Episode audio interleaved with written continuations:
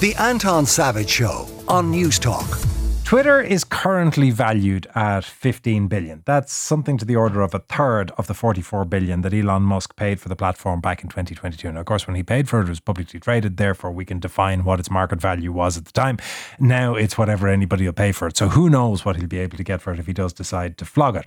But that valuation and the reason it has dropped has been uh, attributed to declining popularity among its users, a sense that it has lost its way, worry over some of the strategic decisions that Elon Musk has made. On the other hand, there is an argument that says that the strategic decisions that Elon Musk has made are the only things that is shifting Twitter from being horrendously in the red into something a little bit more like looking like it's in the black. Meanwhile, Mark Zuckerberg has launched a new social media app called Threads. What's interesting about Threads is there have been a series of competitors to Twitter, Mastodon being one of the, the obvious ones where there was an exodus when Elon Musk first took over. But none of them had the momentum in terms of users that Meta has. And there is a sense that maybe this is the one that could cause Musk and Twitter real problems. And it seems to be a view that Musk shares because there are apparently lawsuits being threatened from Twitter to Meta about the setup of Threads. So, in a minute, we're going to talk to Matt Navarra, who is social media consultant, industry analyst, and one of the most respected voices on social media and the trends within that uh, industry. Before that, though, there's a clip that we have, which is a conversation between the head of TED Talks, Chris Anderson, and Elon Musk from back in April of last year, discussing Musk's bid to buy Twitter. So, Elon, um, a few hours ago, you made an offer to buy Twitter. Why?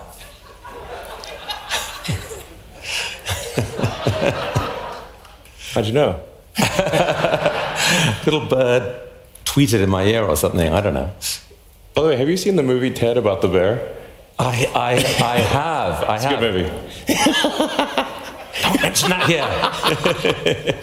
here. um, so, um, yeah, yeah. So, uh, was there a question? why, why, why make that offer? Oh, so, um, well, I think it's very important for uh, there to be an inclusive arena for free speech uh, where all, yeah, so, uh, yeah. The, the, Twitter has become kind of the de facto town square. Um, so uh, it, it, it's just really important that people have the both the uh, the reality and the perception uh, that they are able to speak freely within the bounds of the law. Um, and you know, so one of the things that I believe Twitter should do is open source the algorithm um, and make any changes uh, to people's tweets. You know, if they're emphasized or de-emphasized, uh, that action should be made apparent so you can, anyone can see that action has been taken. So there's, there's no sort of behind the scenes um, manipulation, either algorithmically or manually. Um, but last week when we spoke, Elon, um, I asked you whether you were thinking of taking over. You said, no way. You said, I, I, do not want to own Twitter. It is a recipe for misery. Everyone will blame me for everything. What on earth changed? No, I think, I think everyone will still blame me for everything. Yeah. If, it, something, if, if I acquire Twitter and something goes wrong, it's my fault, 100%. So that's Elon Musk talking to Chris Anderson about the purchase of Twitter. We're joined by Matt Navarra, uh, one of the most respected social media consultants and industry analysts that there is. Matt, good morning. Morning. Matt, can we go back to, uh, can you p- unpick some of the truth and fallacy around all of this? First of all, Musk's decision to buy it, did he actually want it or did he get railroaded into it by the lawsuit from the directors when he tried to pull back out?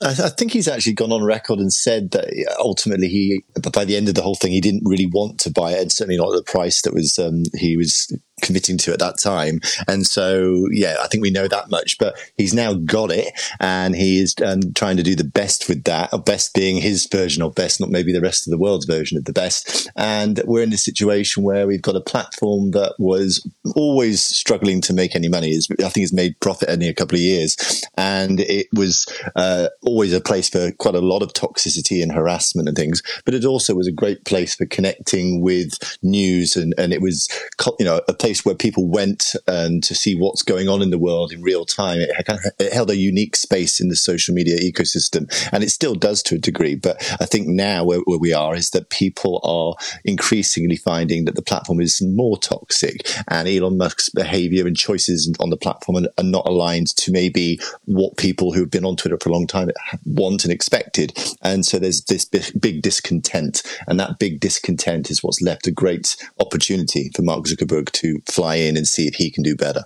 And of course, it's worth saying that in, in some social media, they are influential because of their access to users, but Twitter, probably uniquely, has massive purchase among other media. So things that happen on Twitter and the way that Twitter treats news and current affairs then bleeds into other media and it can have a disproportionate effect on social discourse, on political discourse, on all of that kind of thing. So it is it is significant beyond its user base. Can I go back to what you said about it never having particularly made money? Did it need to? Or did it was it okay that it was able to just grow that user base exponentially and that was what it was measured on? Well, it, it, also hadn't done that particularly well in recent years. You know, its growth hadn't been huge. They were t- before it was taken over. There was discussion with the the old management that they wanted to try and take it to another. I think add another hundred odd million in a year or something, or, or, in a short space of time, and it wasn't getting anywhere close to that. So it was stagnating in terms of growth. It was um, it wasn't making a great deal of money.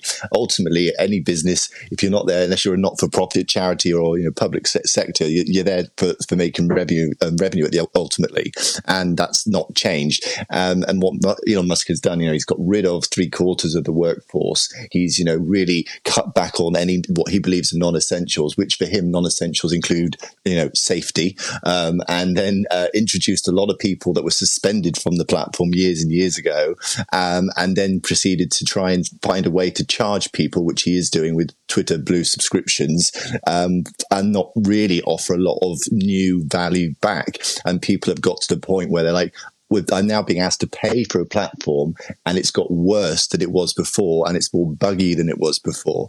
And it's just like handing Mark Zuckerberg a gift really of an opportunity because Mark Zuckerberg has been on the record years and years ago saying, you know, that it was like they are, um, they were driving a clown car into a gold mine. They don't know what they're doing. They've not, really not made the most of it. And he thought he could do better. And so now he's going to try and prove that he can. And the initial signs are that he may well do. But I will add just just to add to that, yesterday, um, um, Adam Mosseri, who's the head of Instagram's come out and said that they don't have any aspirations to do anything to attract hard news and politics um, to the platform. That's not what they're going to do, which is a surprising thing because up until today, we were, or yesterday, we were thinking they were really wanted to do everything that Twitter did, and news is a big part of that. Well, now it seems certainly on the record, they're not suggesting they're going to try and attract that. So we'll see what happens. Can, in a sec, I'd like to get your analysis of threads and, and what the, the strategy is there. Before that, where you talked about um, the, the clown car into, what did you say, they drove a clown car into, what was it they drove it into? Gold mine. A gold mine. Sorry, gold mine. Driving the clown yeah. car into the gold mine. One of the difficulties with analysing anything to do with Elon Musk is that thing of, is this moronic or is it ingenious? And are we judging it correctly?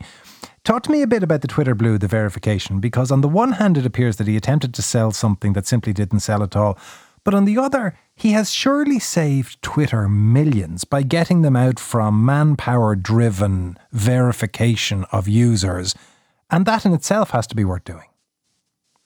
Well, I think the, the, in terms of the cost of verifying people, I think that was you know, insignificant. Really, the, the stuff, the, the cutting of staff. I, I, don't doubt that there was a, a, huge amount of inefficiency in the organisation, and they probably were overstaffed um, for for the operation. But to go from whatever was seven thousand members of staff to down to fifteen hundred or something like that is a significant uh, thing. And to get rid of a lot of policy people, comms people, and particularly the safety people is is a, a risky thing to do. But you know, they had to make cuts because he's got a huge debt mountain to to to to, um, to, um, to, get rid of.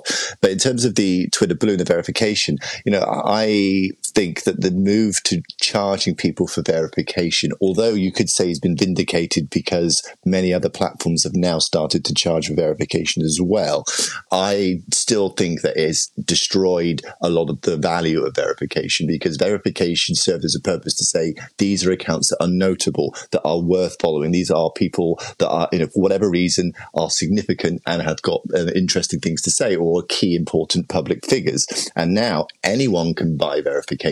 And so when you see a blue tick, it, it's pretty meaningless. All it really means is someone has paid, and therefore you've got some level of confidence that they're a real person. But that's only going to be some value in terms of you know removing bots and, and making sure everyone thinks it's a real person you're talking to if everyone is verified. And at the moment, I think the last figures were between six to eight hundred thousand uh, people on Twitter are paid for Twitter Blue out of the three hundred odd million members. So you know it's an insignificant amount, and the rest of the benefits of Twitter Blue are pretty measly. It's like bookmarking uh, folders and change the color of the icon, and you can have a bit longer tweets and things. And for most people, I say the majority of people, there there is not a lot of value in that. Certainly not at 11, 12 euros or whatever it is a month. So yeah.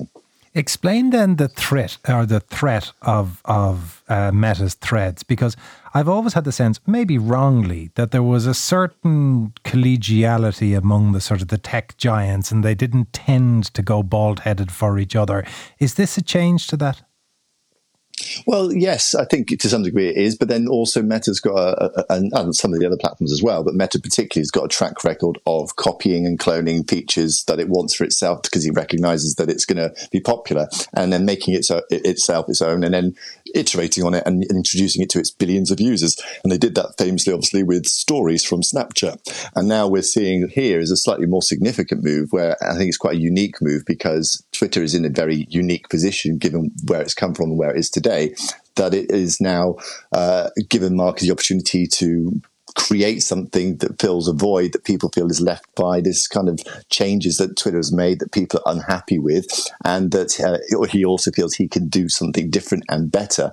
But the challenge for Meta is not necessarily to kill Twitter, and I don't think that's their goal. They've said as much. It's not to kill Twitter. They don't think they will kill Twitter. What they are hoping to do is to make something that is similar to Twitter, which is a text-based social network, but also that appeals to the people that never joined Twitter, because Twitter was fairly niche in the fact it was you know 300 million compared to two two billion plus on some of the other platforms is quite small, and so they're hoping to appeal to people that maybe would typically use Instagram and Facebook and other apps as as the people that are unhappy and feel disenfranchised by Twitter. And if they can do that, they'll be onto something very, very big. I think it, they, there's, there's been suggestion that it could add between one to five percent um, to their bottom line revenue um, in the next couple of years if they're successful.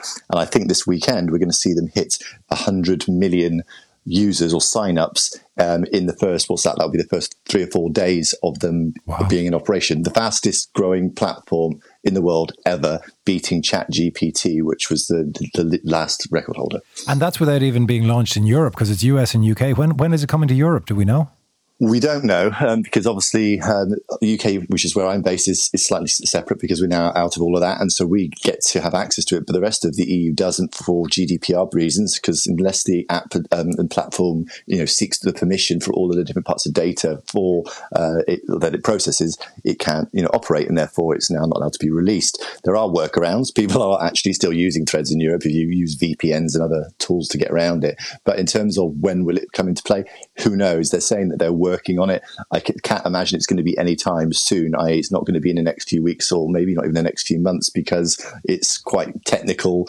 area to figure out into the data privacy, and they've got other other court cases against them in, t- in, terms of data privacy in Europe and Germany, particularly at the moment as well. So I think that yes, that is a significant gap. But you know, if they can get to 100 million signups on an app in four days, and Twitter's total user base is in the 300s of millions, then you know that's like a third a third of what Twitter's got in a couple of days. That's that would be quite worrying, I would think, if you were Elon Musk. Now, the only thing with Elon Musk is whatever you think about the manner in which he is running his uh, various different businesses. His track record of pulling it off is fairly remarkable. Whether you look at PayPal, whether you look at Tesla, because Tesla came in for extraordinary criticism and had massive short positions against it, and it has managed to stay going. Likewise, SpaceX. Is he actually the genius that he clearly thinks he is? I do think he's extremely clever. I think you know you can see that from the success he's had. He's been very successful in, in, in most of the businesses that he's been in, and the, the, the areas of in, in, the industries he's chosen to, to operate in are not ones that many would want to be in because they're quite challenging ones to get make money from. You know, making money from in space travel or space exploration or whatever, and and rockets, and also figuring out how to make electric cars and an electric car business. Um, that's they're, they're, pretty tough. So I don't doubt his uh, intellectual prowess. I'm, I just feel that Twitter stands out. If you line up all of his businesses, they all look very technical, engineering wise. They're much, they're, they're different types of operations. Twitter's completely different in the sense it's about people, it's about culture, it's about you know, interaction, engagement, social. And I, I just don't know if he understands people particularly well in the, in the sense of what he would need to to understand how best to operate a platform that is all about people and social engagement. And for that reason, I think that's why when he's making his decisions, and I'm thinking, well, he's, he's a smart guy. He makes a lot of money and he's got these really complex businesses. Surely he's got some genius plan. And I think that I don't think he has, and I think um, that that's been proven by the decisions he's made and just how unhappy people are. I don't think suddenly we're going to wake up in months, six months' time and go, "Ah, it all it all makes sense. It was a genius plan, and now it's come together." I don't think that's going to happen. Um, so yeah, I, am skeptical whether that we're going to see any dramatic improvement in, in Twitter in, in in the short to medium term. Anyway. So, are you likewise skeptical that he'll ever get his money back?